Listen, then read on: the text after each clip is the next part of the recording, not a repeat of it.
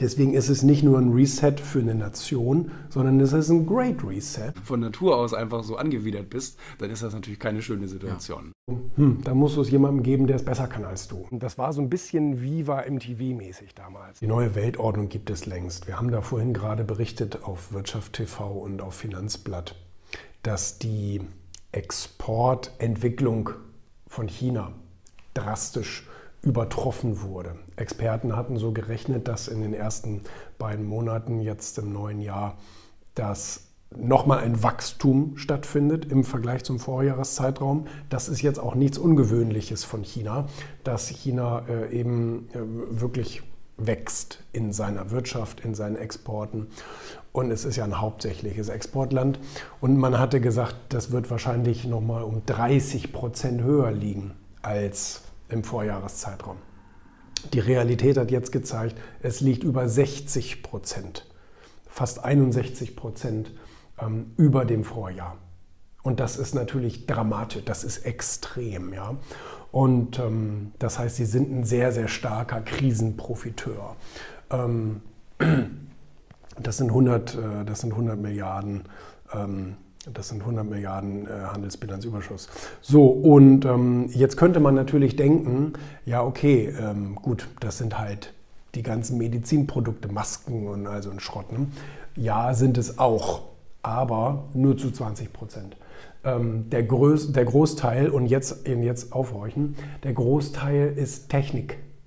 Warum? Weil die Welt zwangsdigitalisiert. Also es heißt, ich habe ja auch dieses Buch hier gelesen von dem Klaus Schwab, The Great Reset. Und da hat er auch nochmal Vergleiche gezogen zu Krisen und Pandemien in den vor, vorangegangenen Jahrzehnten und Jahrhunderten, dass, dass das immer, na was heißt immer, aber es hat immer für große Veränderungen gesorgt, in der Regel natürlich auf nationaler Ebene, weil die Welt noch nie so global vernetzt war, wie sie es heute ist. Früher war das ja nicht so, dass Millionen von Menschen ähm, zwischen den Kontinenten hin und her gereist sind.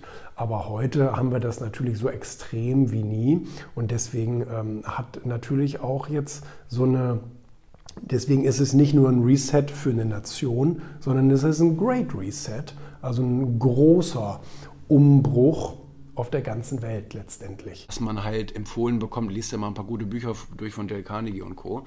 Und, ähm, und das hat wirklich einen ganz großen Einfluss gehabt, muss ich sagen. Meine ersten drei Bücher waren ähm, Rich Dad Poor Dad, Wie man Freunde gewinnt und Ziele von Brian Tracy. Mhm. Und äh, das hat mich alles so extrem positiv beeinflusst. Und wie, bist du, wie, sind, wie bist du an, die, an diese Bücher gekommen? Also wie bin ich an diese Bücher gekommen? Richard Poor Dad lag tatsächlich bei uns zu Hause rum. Cool. Das hat nie jemand gelesen. Ach. Das hat, glaube ich, mal jemand geschenkt bekommen und lag es da irgendwo in der Ecke rum und mhm. hat, nie, hat sich keiner für interessiert. Und ich habe das dann gelesen und war total perplex.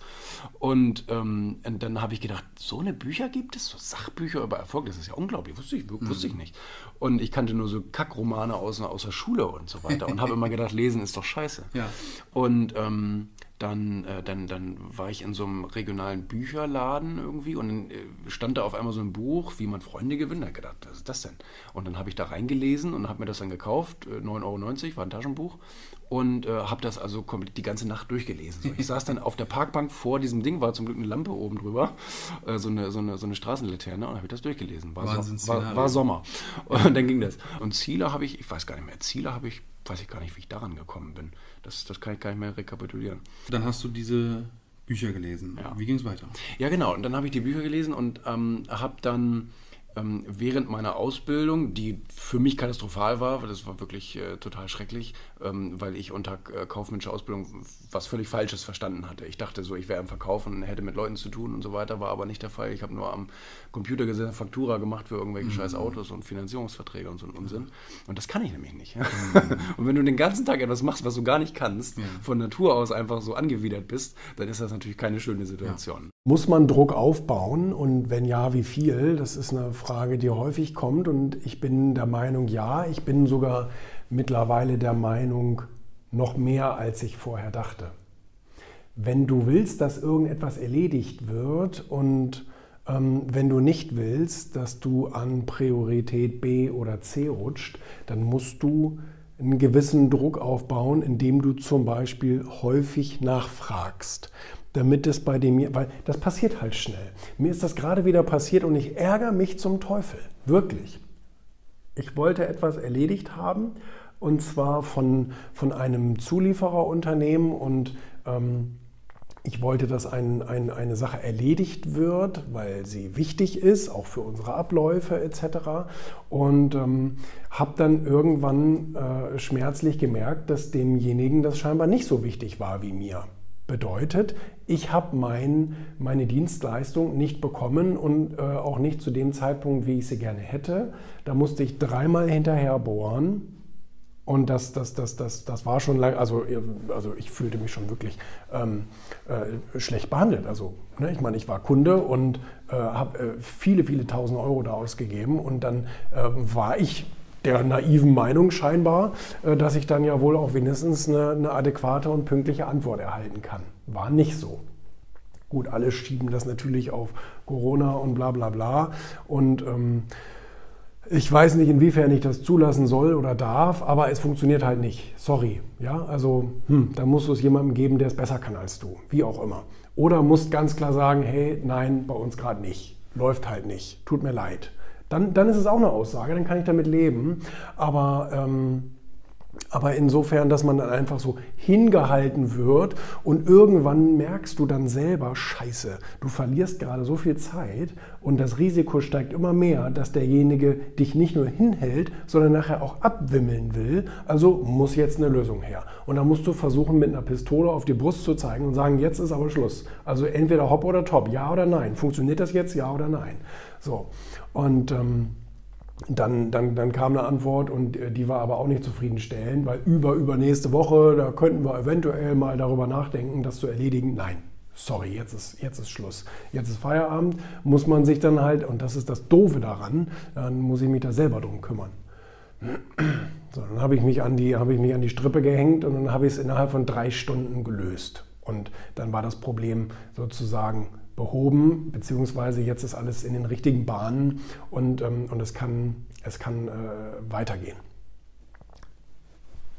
Druck ist von daher wichtig, dass du dann weißt, woran du bist. Und das, das ist eben eine Sache. Manchmal ähm, muss man die Leute ja so ein bisschen zu ihrem eigenen Glück zwingen, in Anführungsstrichen. Also die wollen dir keine so richtige Antwort geben, die wollen sich auch nicht festlegen, die wollen auch nicht, hm, und da musst du aber ran. Und da musst du äh, tatsächlich so ein bisschen Druck aufbauen und ähm, denen auf die Nerven gehen. Ähm, ja, es gibt eine, wie sagt man, es gibt eine, eine Waage zwischen auf die Nerven gehen und denjenigen abstoßen, wegstoßen. So, ne? Also dass man, dass man, dass der, dass der dann keinen keine, keine Verbindung mehr hat. Und das, das gibt es auch und ja, das ist manchmal auch nicht so leicht rauszufinden, wo diese Grenze ist zwischen, oh, der nervt und ich will nie wieder was mit dem zu tun haben. Ähm, man muss immer gucken, was setzt man aufs Spiel, ist es einem das wert? Ne? Und wenn man sagt, mein Gott, es gibt da draußen noch zehn andere Zulieferer, die, die gerne äh, einen Auftrag hätten, so dann kann man natürlich auch auf Risiko spielen und sagen, na gut, dann, dann, dann versuchen wir es jetzt mal auf die harte Tour. Ähm, aber man muss es machen, um bei demjenigen wieder auf Priorität A zu rutschen. So. Und wie gesagt, wenn der das nicht will, dann sagt er das halt. Ich meine, wir sind ein freies Land, wir sind auch alle erwachsen und wir, wir können ja miteinander reden. Und wenn wir sagen, ich will das aber nicht, dann, dann kann man das sagen. So, dann weiß ich aber, woran ich bin. Und das ist ein Vorteil für uns alle. Ich gehe dem nicht mehr auf die Nerven, der hat eine Sorge weniger, ich weiß, meine Lösung muss ich jetzt woanders suchen, alle sind happy. Aber mit diesem Rumgedruckse, das ist einfach nur kindisch, das ist, das ist albern. Und ähm, äh, aus, aus dem Alter müssen wir eigentlich alle raus sein. So, und von daher muss man eine gewisse Drucksituation aufbauen, in vielen Situationen, um einfach, also im Geschäftsleben sowieso, aber auch in privaten Situationen, um einfach eine Antwort rauszuerzwingen damit man endlich weiß, woran man ist. Weil das Schlimmste, was passieren kann, ich habe mal einen Geschäftsmann hören sagen, ähm, das Schlimmste, was dir im Business passieren kann, ist Zweifel und Verwirrung. Zweifel und Verwirrung führt immer zum gar nichts. Passiert gar nichts. Und, ähm, und das, wollen wir, das wollen wir ja nicht, wir wollen das Gegenteil. Wir wollen, dass etwas passiert. Und wir wollen auch lieber, dass etwas ich sag mal, Schlechtes passiert, in Anführungsstrichen, also lieber einen klaren Cut bei irgendetwas, anstatt immer so zwischen den Stühlen hin und her zu tänzeln und gar nicht wissen, geht es jetzt vorwärts, geht es jetzt rückwärts, was passiert gerade. Zweifel und Verwirrung ist nicht gut. Klarheit ist gut. Wenn wir wissen, woran wir sind, wenn wir wissen, mit wem und mit wem nicht, so, dann kann etwas funktionieren, dann kann etwas vorangehen. Und dazu muss man dann leider bei manchen Personen auch ein bisschen Druck aufbauen. Ähm, wie gesagt, ne, man muss immer gucken, wie, wie viel wert ist mir diese Beziehung, ähm, kann ich die riskieren, auch äh, zu, zu zerbrechen. Ähm, weil das ist klar, ne? ich meine, der Handwerker sagt zum Beispiel, nach fest kommt ab. Wenn du etwas zu fest schraubst, dann bricht es ab, weil das Gewinde zu Ende ist, sozusagen. Und das, das muss man riskieren dann. Und da muss man sich fragen, will ich das und kann ich das riskieren? Sicherlich, es gibt Situationen, da würde ich das auch nicht riskieren, zu viel Druck aufzubauen.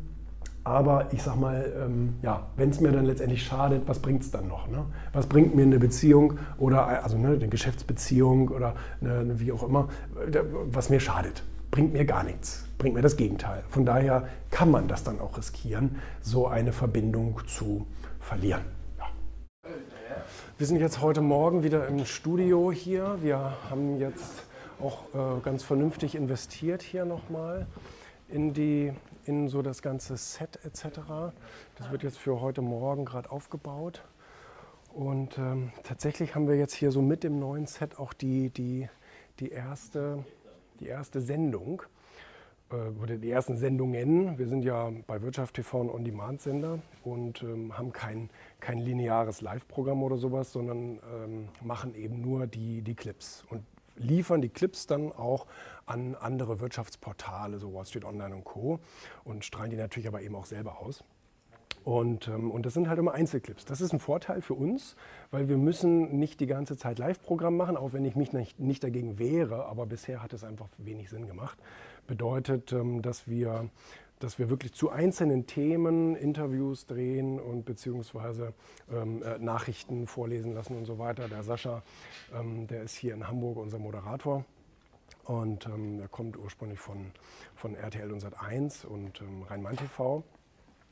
Und der hatte, der hatte witzigerweise genau in diesem Studio, hatte der mal eine sehr, sehr berühmte Hamburger Sendung, wo er mit Stefan Raab zusammen gemacht hat und mit Dieter Bohlen und all solche Sachen, Blümchen und alle waren sie dann hier, alle, alle deutsche äh, Prominenz war sozusagen hier dann bei ihm Gast. Und ähm, das war so ein bisschen Viva MTV-mäßig damals. Ne? Aber äh, er kann auch seriös. Und das ist das, was er für uns, äh, für uns macht. Und ähm, ich habe jetzt auch äh, viel investiert und, ähm, und, und, auch viel Geld in die Hand genommen. Ähm, äh, das Ganze auch nochmal ein, bisschen, noch ein bisschen zu modernisieren und aufzuhübschen und so weiter. Gut, das hier ist natürlich, ähm, das hier ist natürlich so die klassische Technik, das ist auch nicht unsere.